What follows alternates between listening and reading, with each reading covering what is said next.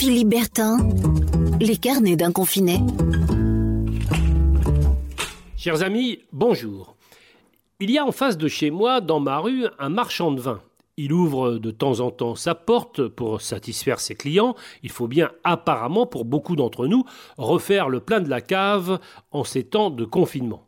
À l'autre bout de la rue, il y a une librairie. Et elle, elle est fermée depuis maintenant quatre semaines. Je me dis parfois que dans les mesures prises pour restreindre nos emplettes, il y a deux poids, deux mesures.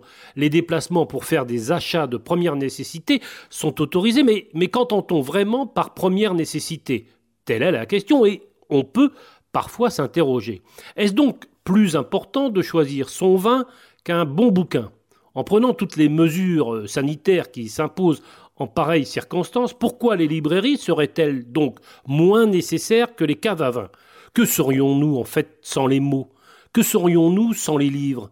Que serions-nous sans les histoires qu'on lit à nos enfants pour les aider à s'endormir? Je n'ai rien contre euh, un petit verre de vin, mais voyez-vous, j'aime encore mieux le déguster en lisant un très bon bouquin.